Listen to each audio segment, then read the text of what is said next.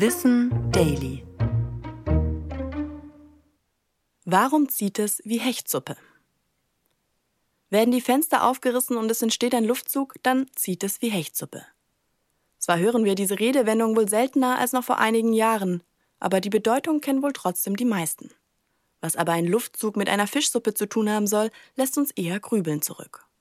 So ganz einig, wo der Satz seinen Ursprung hat, ist sich auch die Forschung nicht. Eine Theorie führt das Wort Hechtsuppe auf den jiddischen Ausdruck Hechsupa zurück. In etwa bedeutet das wie ein starker Wind. Nach dieser Theorie könnte sich über die Jahre oder durch Missverständnisse also das Wort Hechtsuppe abgeleitet haben. Die andere Theorie ist sich sicher, dass es tatsächlich um eine Suppe geht. Hechtfleisch muss besonders lange in der Brühe ziehen, um den Geschmack zu entfalten. Gleichzeitig kann man zwischen einer traditionell scharf gewürzten Fischsuppe und einem scharfen Luftzug eine Verbindung herstellen. Schon vor 1800 sollen Menschen über eine Rute gesagt haben, die zieht wie Fischsuppe, wenn die als Folterinstrument benutzt wurde. Denn auch dafür war ein starker Luftzug nötig.